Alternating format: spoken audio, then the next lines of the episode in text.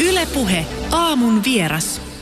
Hän on kirjailija Antti Nylén ja sä julkaisit maanantaina teoksen nimeltä Häviö, jota mainostetaan säälimättömänä kuvailuna suomalaisesta kirjallisuuselämästä. Siitä kuinka vaikeaa jopa menestyvän kirjailijan on pärjätä tässä maassa.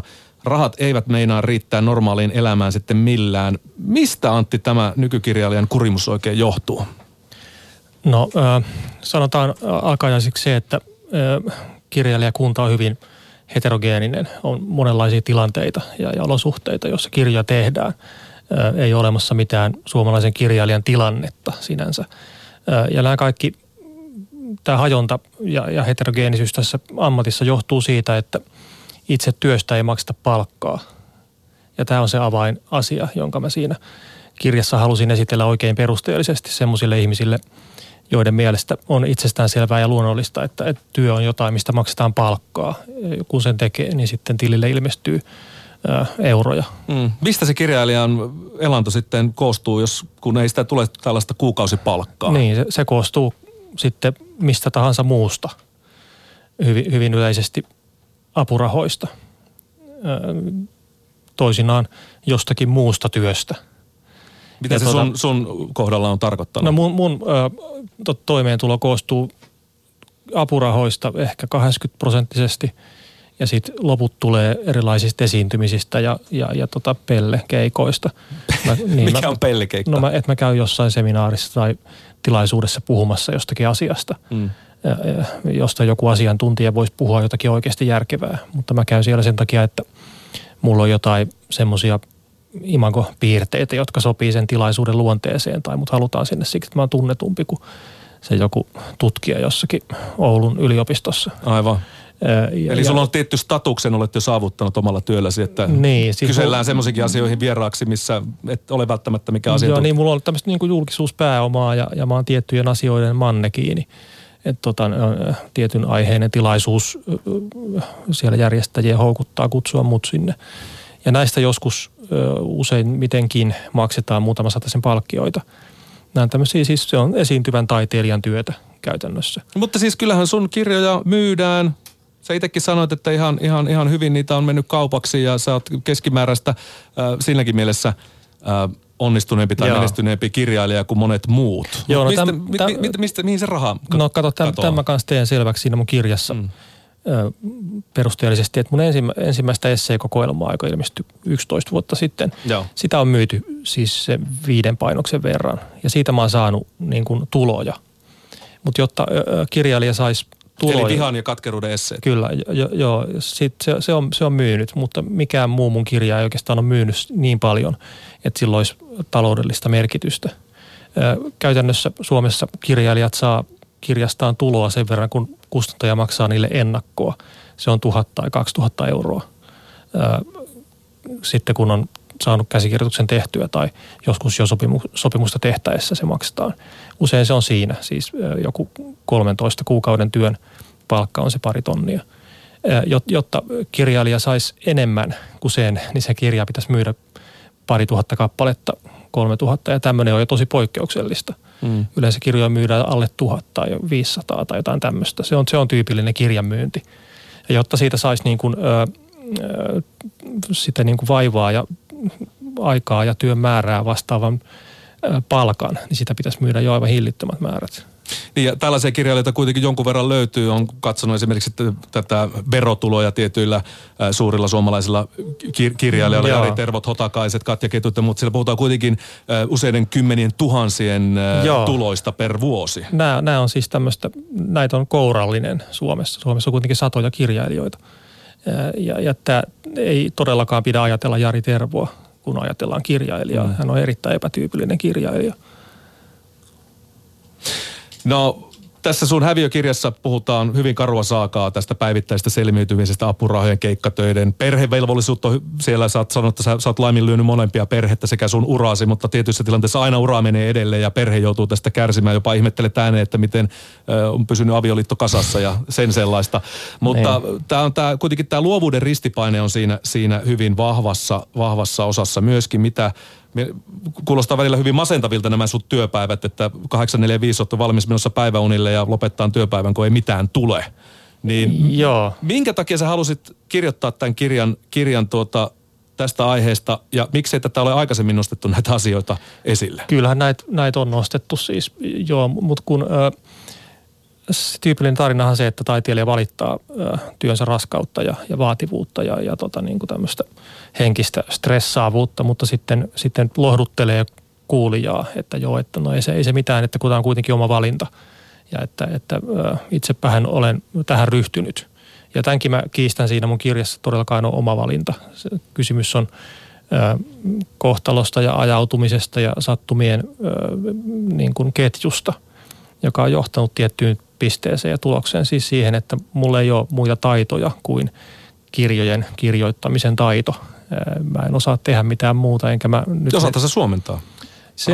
Se on toinen, mutta se on oikeastaan ihan samaa duunia. Ja mä en ole tehnyt sellaisia ammattisuomennoksia, sellaisia, että kustantaja ojentaa mulle jotakin roskaa, että käännättää suomeksi.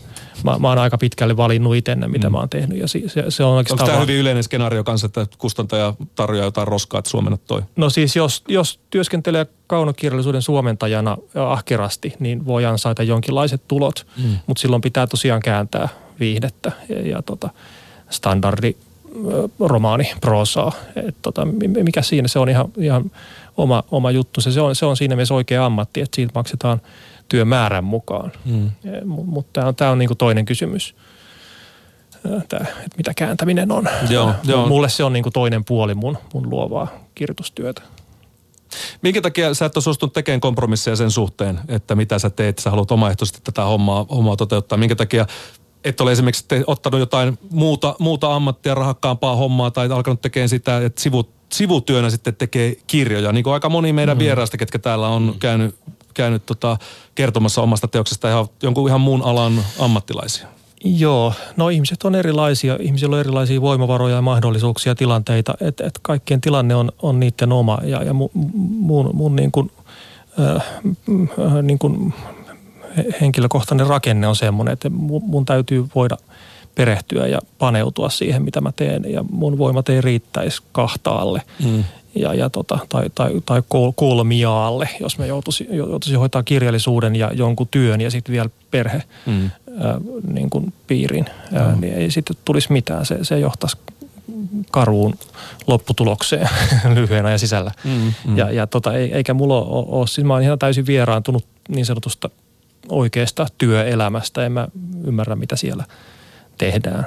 Kaikki käsitteistö, joka liittyy palkkatyöhön, on mulle täysin vierasta. Niin sä jopa jollakin tavalla aika vahvastikin kyseenalaistat kirjailijan työtä ammattina. Onko se sitä tämän päivän Suomessa? No se ei ole ammatti siinä mielessä, että siitä ei saa palkkaa. Siis se on ihan roskapuhetta, että taiteilija on ammatti siinä, missä muukin. Ei se ole. Ammatin määritelmä on se, että sillä voi ansaita toimeentulon. Se on elinkeino, jota niin kuin yksityishenkilö harjoittaa tullakseen toimeen, voidakseen maksaa elossa olemisestaan koituvat kustannukset. Tämmöistä asiaa ei voi tehdä taiteella Suomessa.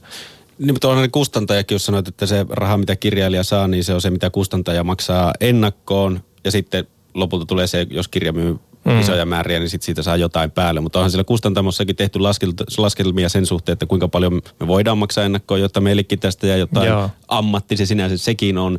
Niin mitä ratkaisuja siihen olisi, että tavallaan saisi sitä rahaa jostain muustakin kuin siitä pelkästään ennakkoja ja jotain muuta kuin mitä ne myynnit antaa myöten. Koska kuitenkin kirjojen myynti, sehän kertoo sitä, että kirjat ei ylipäätään myy. No ne myy just sen verran, että niitä voidaan julkaista. Ja monesti tämmöiset alle 1000 kappaleen myynnit on semmoisia, että kustantajalle tulee plus miinus nolla. Ja että se ei ainakaan kärsi tappiota ja se on jo hyvä tulos. Ja sitten jos on menestyvä kustantaja, niin sillä on aina muutamia tämmöisiä myyntinimikkeitä sitten listalla. Mutta se millä tämä kirjailijan näkökulmasta on korjattu Suomessa, niin apurahajärjestelmällä, joka on Suomessa siis kohtuullisen antelias ja niin kuin toimiva. Että kyllä Suomessa niin kuin saa apurahoja, jos perehtyy kirjoittamiseen ja taiteen tekemiseen. Se ei ole mikään niin kuin liian kivinen tie, se apurahoitusten hakeminen. Siihen kyllä pääsee kiinni, jos on tosissaan. No mutta se ei kuitenkaan nähtävästi riitä. Kyllä sekin ottaa puroja niin, ja hakenut ja saanut ja saanut tunnustusta ja palkintoja. Ja joo, niin joo, mutta se loppujen lopuksi muistuttaa lottoa. Ja siinä on aina näitä tämmöisiä kausia, että joutuu niin kuin lakkauttamaan elintoimintonsa sen takia, että odottaa päätöstä jostakin rahoista tai ei vaan ole mitään näkymiä, mistä seuraavan kerran tulee. Ja se on niin kuin sietämättömän epävarma tapa rahoittaa niin kuin elämänsä. Niin, sä puhut menestyksestä ilman turvallisuutta. Joo. Mitä tämä käytössä tarkoittaa sun kohdalla? No siis sinänsähän se on varmaan hyvin tyypillinen ja yleinen kokemus nykyajassa, vaikka tekisi palkkatöitäkin ja kaikenlaista silppuhommaa ja muuta. Että se ei ole sinänsä semmoinen niin kuin turvattomuus, ei ole epätavallinen kokemus nykyyhteiskunnassa, vaan yhä tavallisempi ja yleisempi. Se saattaa koskea jo vakituisissa työsuhteissakin olevia, ne koko ajan pelkää, että ne menettää sen, mitä ne on saanut, ja niiden pitää koko ajan jotenkin uudestaan kouluttautua ja todistaa jollekin taholle olevansa jotakin tai olevansa jotakin enemmän kuin äsken. Mm. Mutta siis tämä, että menestys yhdistetään siihen, niin se on ainutlaatuista taiteilijuudessa, että voi olla hyvinkin niin kuin arvostettu ja juhlittu tekijä, jolla menee helvetin paskasti taloudellisesti. Ja tämä on se erikoistilanne, jonka kirjailijat tuntee. Että käy tuolla pukupäällä pokkuroimassa jossain tilaisuuksissa ja kättelee isoja kihoja on tärkeänä lehtien kulttuuriosastoilla. Mutta tilillä on 8 euroa.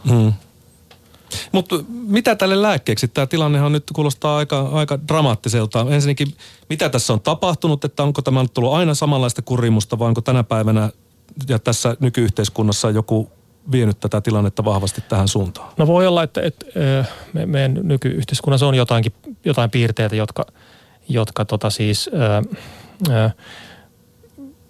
tuottaa tämmöisiä tilanteita, jossa ihmiset tekee ikään kuin palkatonta tämmöistä ajatus- ja tunne- ja identiteettityötä, josta sitten joku käärii voitot jossain.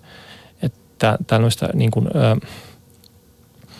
sisällön tuottamista ja hahmottelua harrastetaan ilmaiseksi paljon ja sitten siitä niin kuin kääritään voitot muualla. Että jotakin tämmöistä on ehkä tapahtunut niin kuin työelämän ja yhteiskunnan rakenteissa, mutta sinänsä siinä ei ole mitään uutta, että taiteilijoilla on taiteellisesti, taloudellisesti kurjat olot tietenkään. Sehän on ihan vanha klisee. Niin sitä jopa on sanottu, että siitä taiteilijat ammentaa, niin. Mutta onko se nyt sitä todellisuutta? Eiköhän tämä nyt epävarmuus ole päinvastoin? Ei, siis tuommoista taloudellisesta epävarmuudesta ei ole mitään niin kuin hedelmällistä, se on ihan paskaa. Siitä pitäisi päästä eroon. No tässä Häviökirjassa sä esittelet kuitenkin ratkaisuja. Sen lisäksi sä kerrot ne epäkohdat, mikä tässä niin kuin mättää. Sä puhut siis tämmöisestä periaatteessa huono, samantekevä sekä hyvä ratkaisumalli taiteilijoiden yhteiskunnallisen aseman kohentamiseksi. Mikä se on se? Aloitetaan vaikka, että mennään suoraan siihen hyvään. Miten tämä asia sinun mielestä pitäisi sitten korjata? No, kun niin paljon puhutaan sitä, että taiteilija on ammatti, niin kuin mikä tahansa ammatti, että se on ihan normaalia duunia, että mikä siinä näin. Mutta se ei ole, koska siitä ei makseta palkkaa, mikä kuuluu ammatin määritelmään, niin sitten ruvettaisiin maksamaan palkkaa taiteilijan työstä. Eli tämmöinen taiteilijapalkkasysteemi, mistä on aina silloin tällöin keskusteltu varovasti. Eli vähän niin kuin perustuloon kaltainen. Tämä liittyy perustulo niin kuin keskusteluun läheisesti, mutta eroa kuitenkin tämmöisen yleisen kansalaispalkan ideasta sikäli, että sitä maksettaisiin sillä perusteella, että ihminen tekee joka päivä työtä, eikä sillä perusteella, että hän on osa yhteiskuntaa ja kansalainen. Eli näiden niin kuin, perustelut olisi eri ja ne olisi vähän eri asioita, mutta ne voisi niin kuin, korvata ja niin kuin, toisia limittyä yhteen.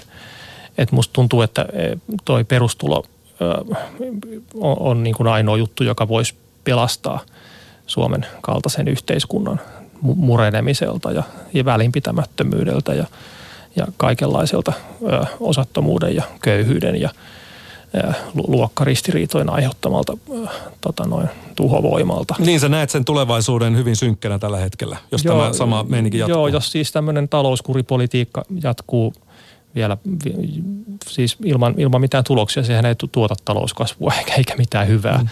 Mutta jos sitä kuitenkin harrastetaan, niin se vaan... Siis sä tämän, että se on vahvasti idealistinen hanke ollut koko ajan? Niin, vai? Siis se on tämmöinen itseään toteuttava pakkomielle. Eihän se siis se ainoastaan katkeroittaa ja kuristaa köyhiä ja niin kuin sairaita ja yhteiskunnan tämmöisiä vähäkykyisiä osia ja hapertaa heidän tunnettaan siitä, että se on osa yhteiskuntaa. Ei se ei johda mihinkään hyvää, se on ihan väkivaltaista järjettömyyttä.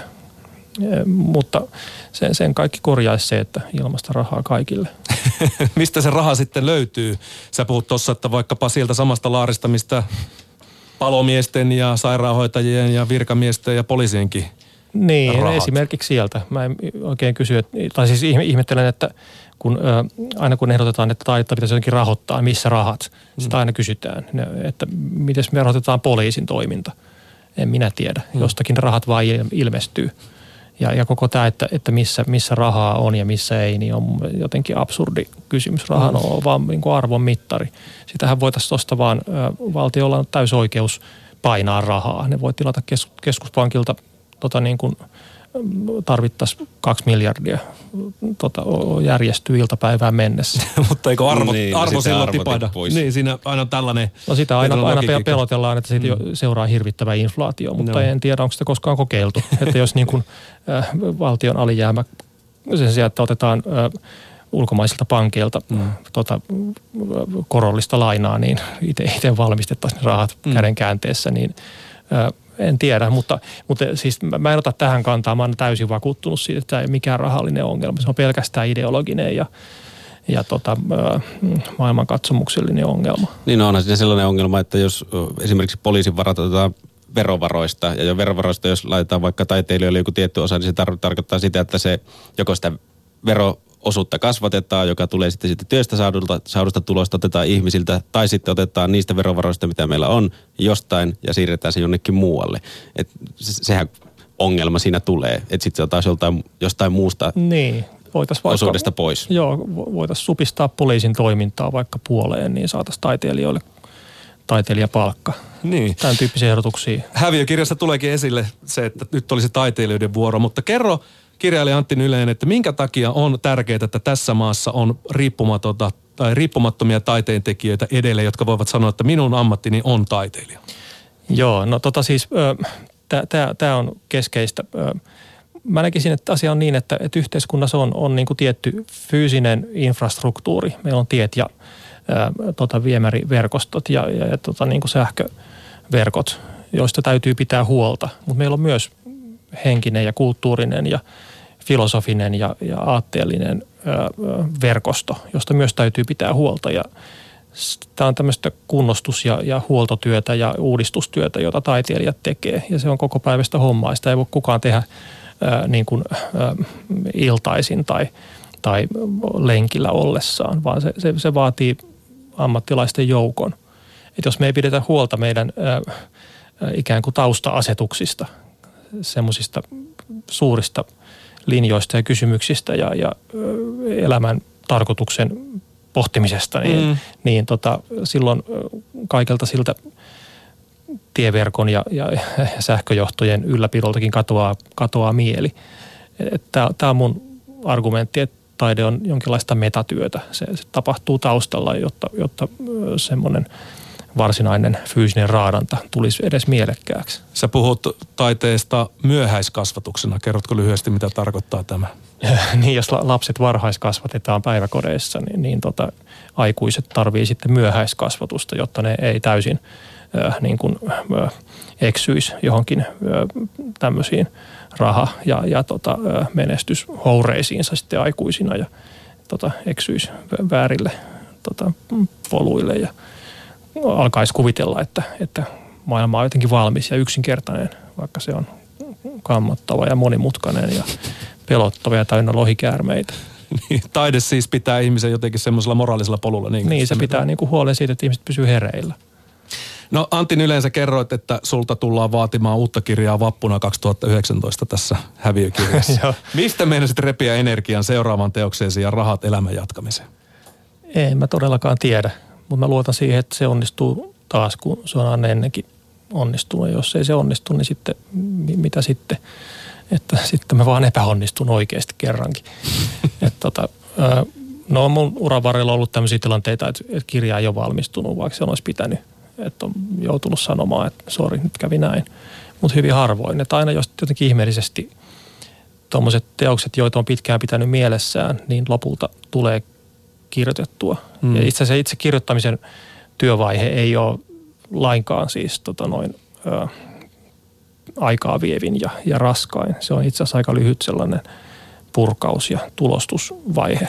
Niin, Häviökin on aloitettu siis maaliskuussa kirjoittaminen 2017, ymmärsinkö oikein? Niin, oikeastaan vuosi sitten mä rupesin sitä luonnostelemaan, että niin kuin viime marraskuussa. Hmm. Mutta nopeastihan mä sen kirjoitin. Siinä oli monen vuoden niin kuin kypsyttelyvaihe takana. Ja just se kypsyttelyvaihe, se mietiskely, että mitä hän sitä nyt tekisi ja sen mielen hakeminen ja muodon hahmottelu ja tämmöinen on usein aika tiedostamatonta semmoista tahdotonta työtä ja se on sitä odottelun aikaa. Ja siihen sitä tukea tarvitaan sitten. Niin, siis siihen vaan niin kuin olemiseen. Se vie voimia, vaikka ei näennäisesti tee mitään. Että tämmöinen metafora kirjailijan työstä tai käsitys, että se on niin kuin perslihasten kuluttamista, niin on kans roskaa. Se ei ole sitä. Sitten itse istumista on varsin vähän verrattuna siihen aineiston keruun ja mietiskelyn ja haaveilun työvaiheeseen. Tilaa tarvitaan ja myöskin sitkeyttä.